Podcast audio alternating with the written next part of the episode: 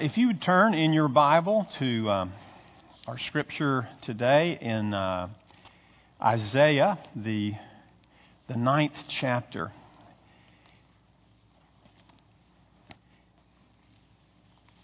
If you don't have it, we'll put it up on the board, uh, on the screen behind you. But um, that's where we begin today, as we heard. And Father, we pray uh, that this would be a time of Advent.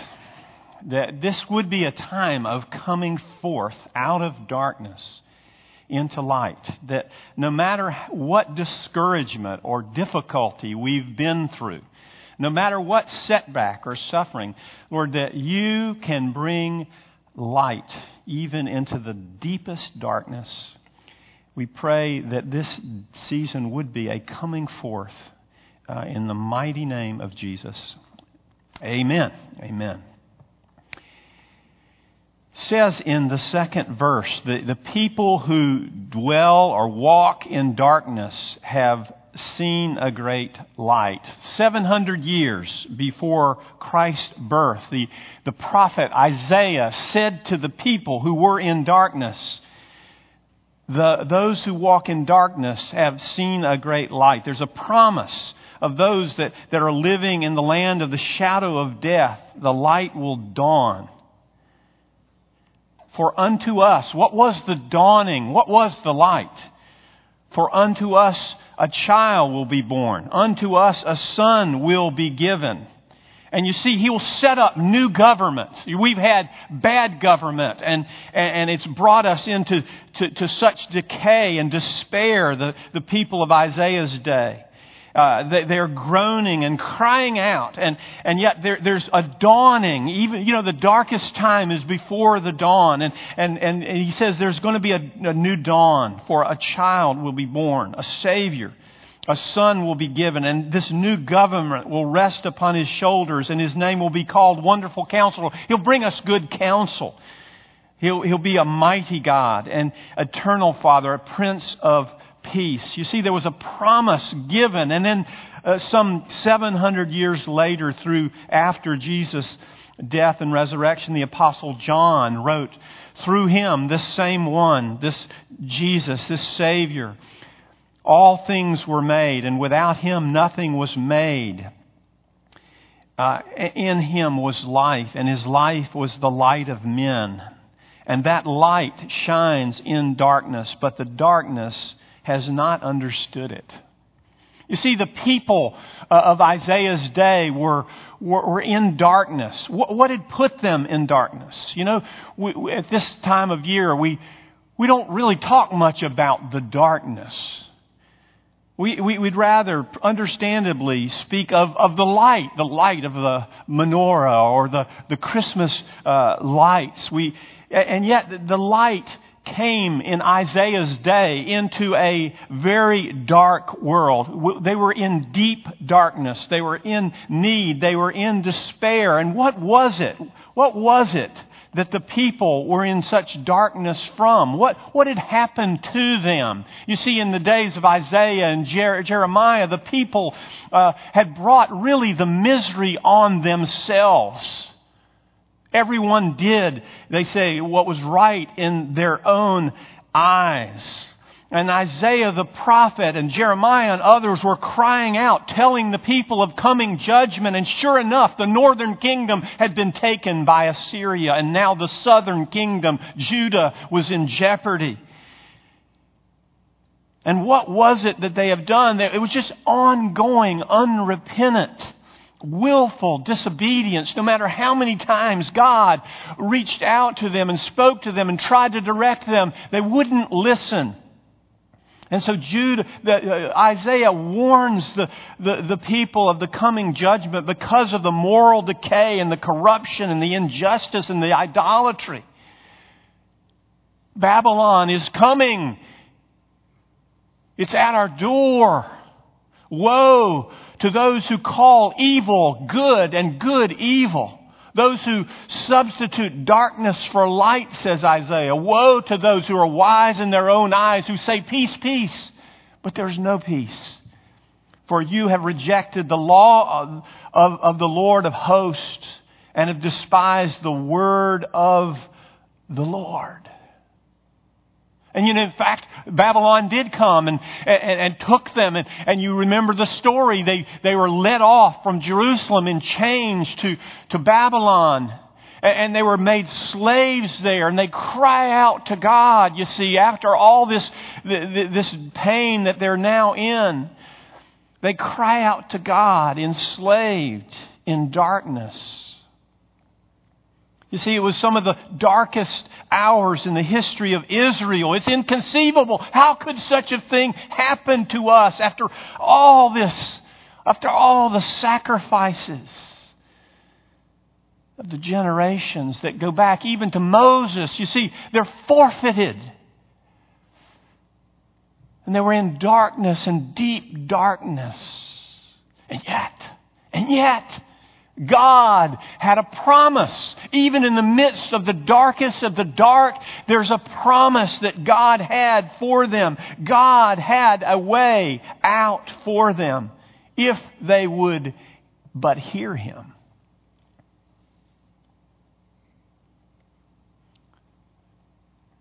You see that promise that comes and we quote so often out of Jeremiah, for I know the plans that I have for you saith the Lord. Those, those were words spoken to the people who were in deep darkness, who were in suffering. It was a ray of light into the darkness. Their plans for your welfare and not for calamity, to bring you a future and a hope. You see, it's the promise of the Lord. It's the light that brings us out of the darkness. And, and God uh, is saying to the children of Israel, as He says to us, there's hope. Don't despair no matter how difficult and how dark. There's a plan that I can even use the suffering and the difficulty and even the, the, the, the tragedy in a fallen world and turn it around and bring good. You know, my wife, Suzanne and I, we read this one year Bible where it takes you through the Bible in a year. And it's amazing how many times as you read through the Bible, how God, this is a cycle of history where, where uh, they, they turn from God and then they go through all of this and then finally God, uh, they, they, they won't listen to God no matter what and finally they're, and they come back and then they're back into the, the same old, same old and we look at them and we kind of laugh at them and say, you know, why couldn't they get it? But don't you recognize that we do the same thing. Can you say amen to that? We, God blesses us and we see the goodness of the Lord in the land of the living, and then some things happen in a fallen world, and we turn from the Lord, and then we go through, and we, you know, I'm not, we have to go through this cycle, and, and, and, and God's trying to reach out to the people through Isaiah and Jeremiah and others and say, Come out of the darkness. There, there is light, there is hope, there is a plan, there is a future. But they won't. There's a willful rebellion and disobedience despite his repeated longing and uh, uh, you can feel the heart of God. He's spurned and rejected.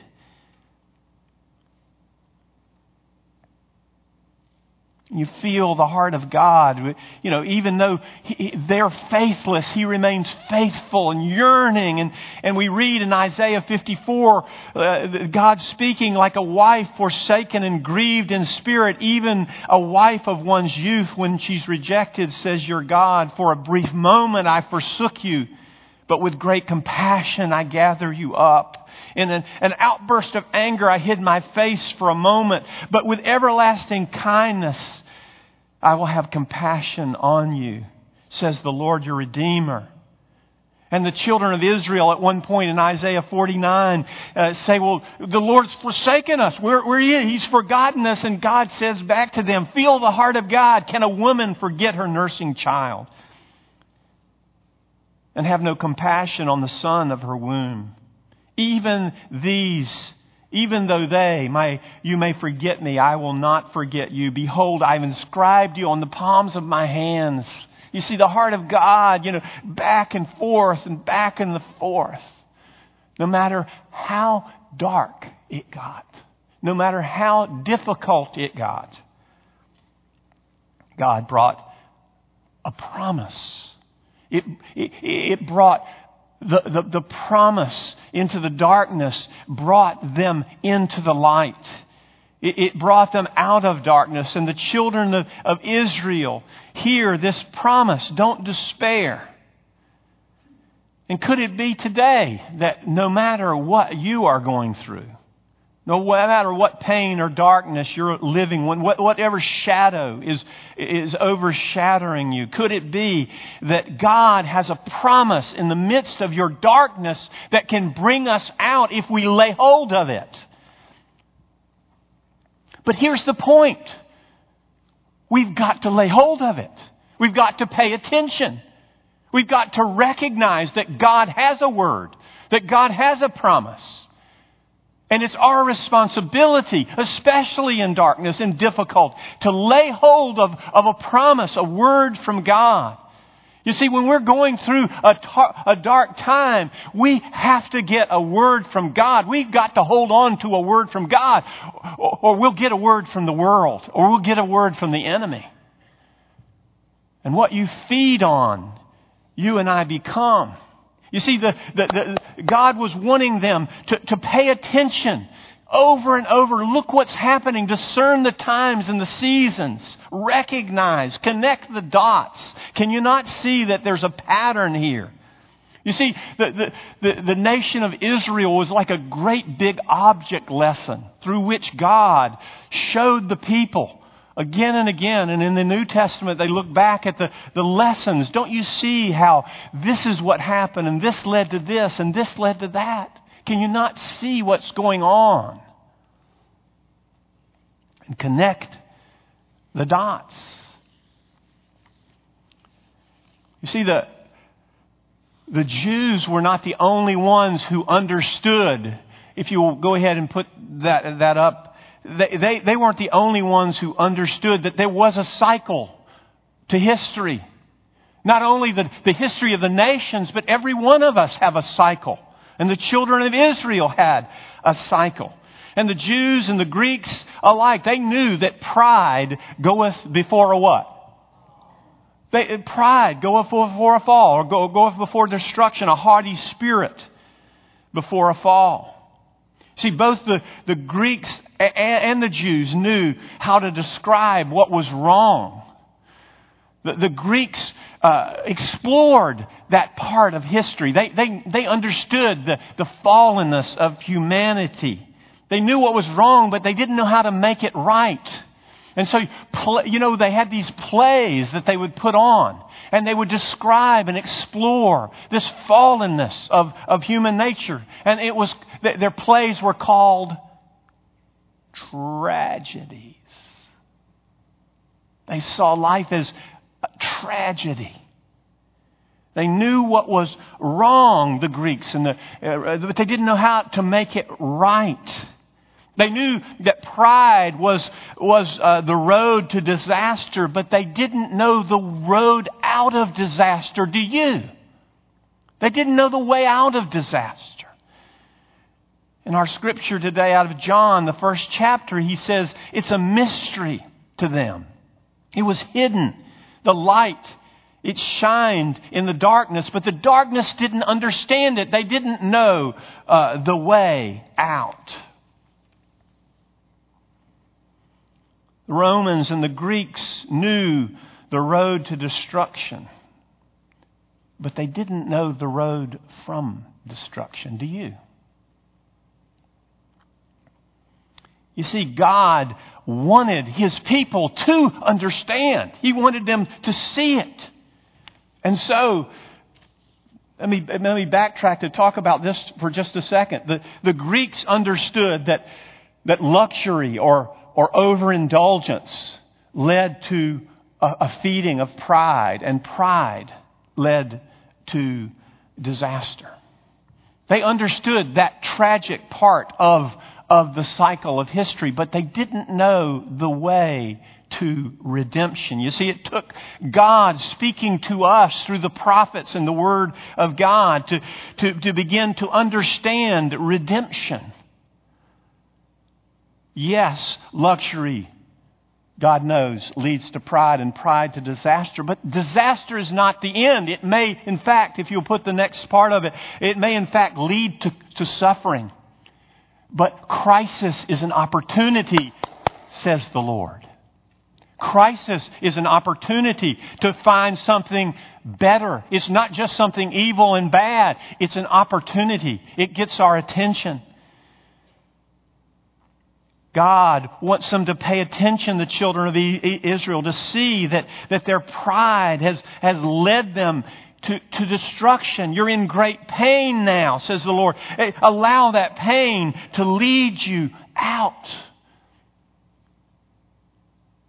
Allow the crisis to surface what needs to be healed, what needs to be forgiven. Allow it to agitate and bring to the surface. Bring it to me to repentance.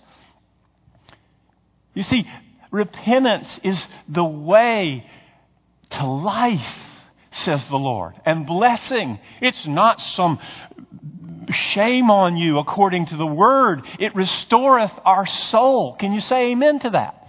Has that been your experience? When you come to the Lord, He restores our souls.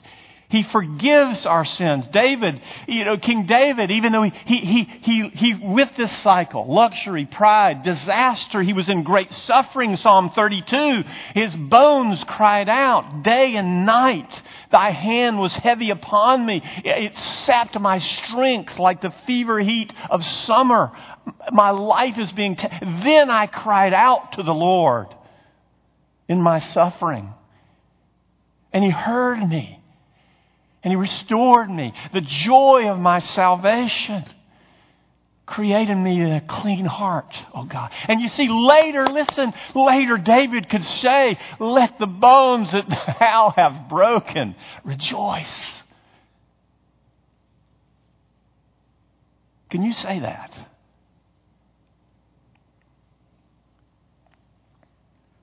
Have you gotten to the point in your life where you realize that sometimes we really do need our pain. We hate pain. I understand that. But, but sometimes I've, I've learned through the things I've suffered according to the Word, uh, you know, it's every once in a while I recognize uh, that, that, Lord, you know, I really needed that. Now, don't say that while I'm going through it. Later,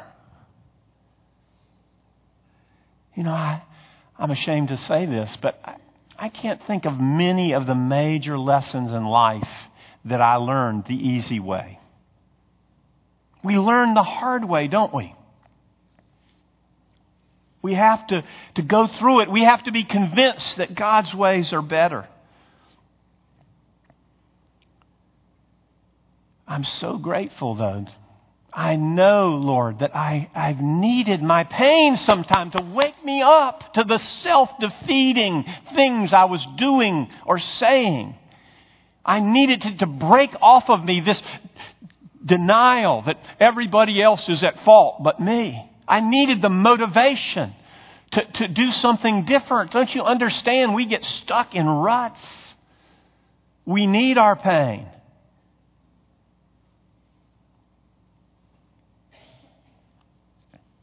The children of Israel needed. If they're ever going to come into a place of blessing and blessedness, they needed their pain. They needed to see you can't do it your way and be blessed. You've got to do it my way. These are the ways that lead to life. I can't bless your way. He wanted them to pay attention to understand, to discern, to connect the dots. Listen, why? Because he wanted his people blessed. He didn't want them just to suffer. He wanted their suffering to be redeemed. He wanted their suffering to produce something. that wouldn't disappoint, that could be trusted. Romans 5. And not only this, but we exalt in our tribulations. Why? It's producing something, knowing that our, produce, our tribulation brings perseverance. And perseverance, a provenness of character. And proven character, hope. A hope that doesn't disappoint.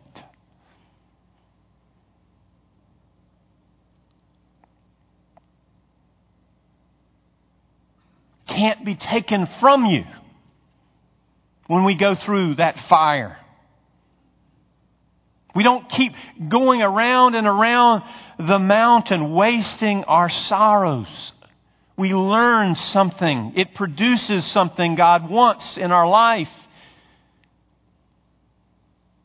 My son, don't regard lightly the discipline, the training of the Lord, Hebrews 12, nor faint when you are reproved by him. He's dealing with us. It isn't just the devil.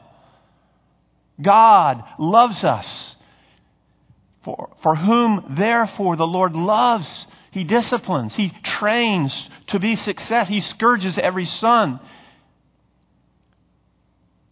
Endure hardships as a discipline, then. Allow the hardship actually to work something in you. You see the reference here. It, the sons uh, uh, of the Romans were, they went to the gymnasium. They, they were trained in athletic competitions. They, they, I guess, lifted weights. They did all, they, they were, they had a rigor to it. Why? They were preparing for war. They were preparing for the, the real life the difficulties of life. Paul's uh, uh, laying hold of, of those, those same things and putting it in a spiritual sense. You can't be passive and be victorious as a Christian in this day. You've got to have a rigor to it. You've got to accept some hardships and allow them to, the, the hardships, endure hardships as a discipline, as training that causes us to be ready and in shape for the battle. All discipline is for the moment not joyful, but sorrowful yet, yet, to those who have been trained by it. Afterwards, it yields the peaceful fruit of righteousness. We all want the peaceful fruit of righteousness. But are we willing to go through the rigors? 2 Corinthians 7. I now rejoice, says Paul, not that you were made sorrowful, but that you were made sorrowful to the point of repentance. For you were made sorrowful according to the will of God in order that you might not suffer loss in anything through us. For the sorrow that is according to the will of God produces a repentance without any regret. The sting is taken out of it, leads to salvation. For behold, what earnest this very thing, this godly sorrow is produced in you what vindication of yourself, what indignation, what longing, what zeal. See, that rigor produced something.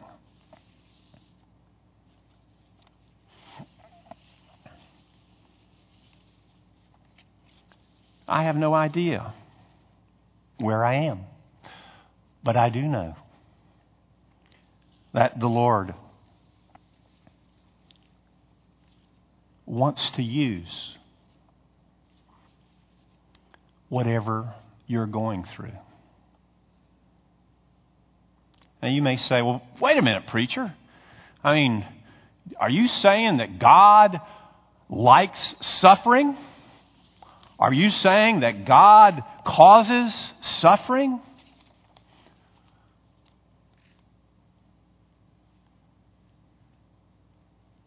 Not all suffering is punishment for sin, and not all suffering is deserved. What, are you actually saying here? Certainly, God is never the author of evil. And suffering can be bad. It can be experienced by those who deserve it the very least. Innocence it inflicts evil on the soul, and it's contrary to, to God's will.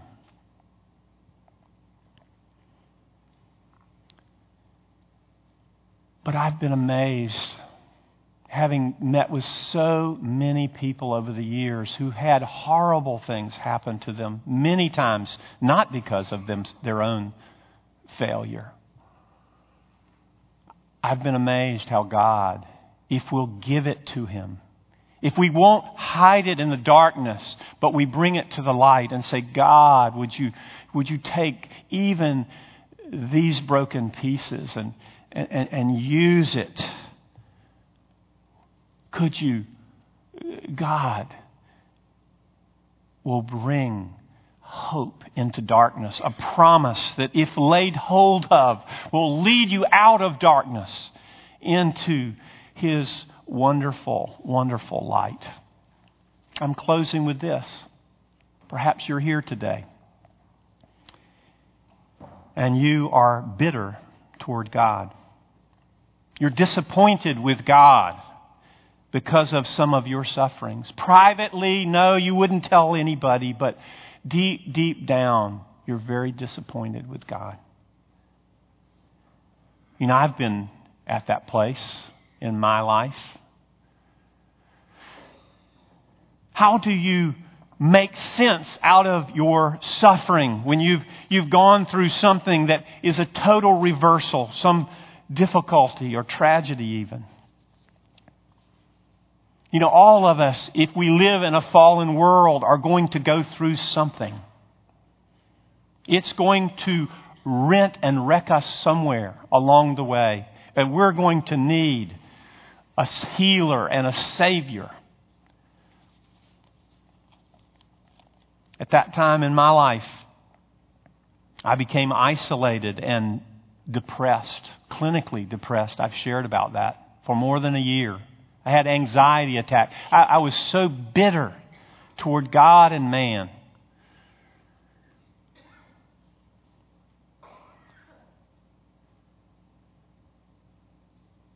And it didn't get healed until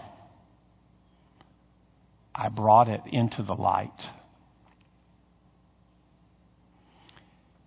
You know, if you hold it, it has a way of in the, in the darkness, it has a way of multiplying. But when you bring it to the light, I had to get honest at a gut level.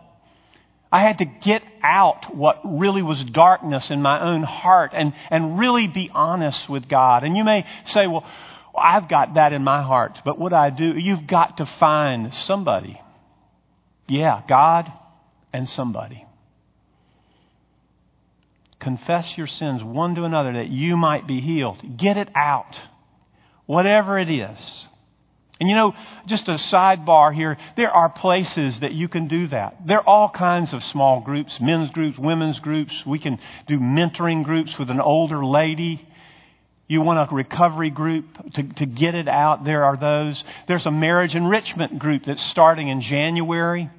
There's a grief share group that's starting uh, first of the year. There are places you, you've got to get it out, though. And I wrestled with God in that particular time of my life. And I, I stayed up, uh, and, and, and, and yet I, I got a couple other guys stayed up, and I've shared this before, all night and, and wrestled with God. And there was a lot of poison in my soul that I needed to be honest with God about. I didn't need to just tell him a, a, a, little prayers, now I lay me down. No, I needed to be honest. I needed to wrestle all night as Jacob did with God. And it wasn't pretty and it wasn't G rated. But I believe that God reckoned it to me as righteousness. I believe that God saw it as real worship because I was getting out of my heart what really was there. And that's what real worship ultimately is, is really being naked before God and saying, this is really what's in my heart and I'm wrestling with you, but I, but, but, but I love you.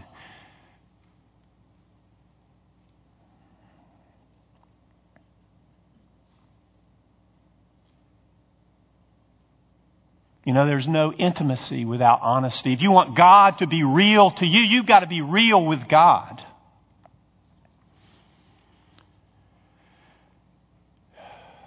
And Lord, today,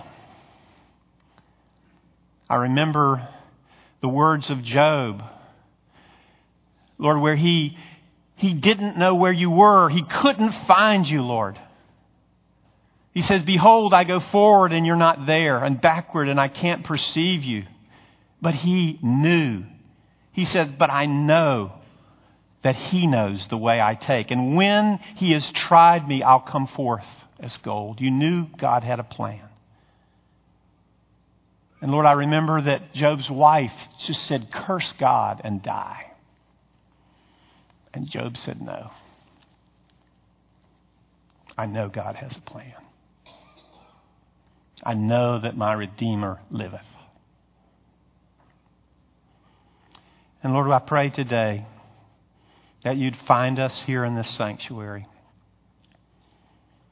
And you'd bring us out of our darkness with a promise. No matter what we're going through, whether we're close to you right now or alienated from you. Lord, would you grant the ability to be honest? Perhaps life hasn't turned out the way we planned. We need to be honest, Lord, and get that out so that we can find in the midst of the darkness a promise. Sometimes your mercies are disguised. That what we want, when we want it, is not always what's best. Lord, we embrace that deeper work that you desire to do. Do that work, Lord.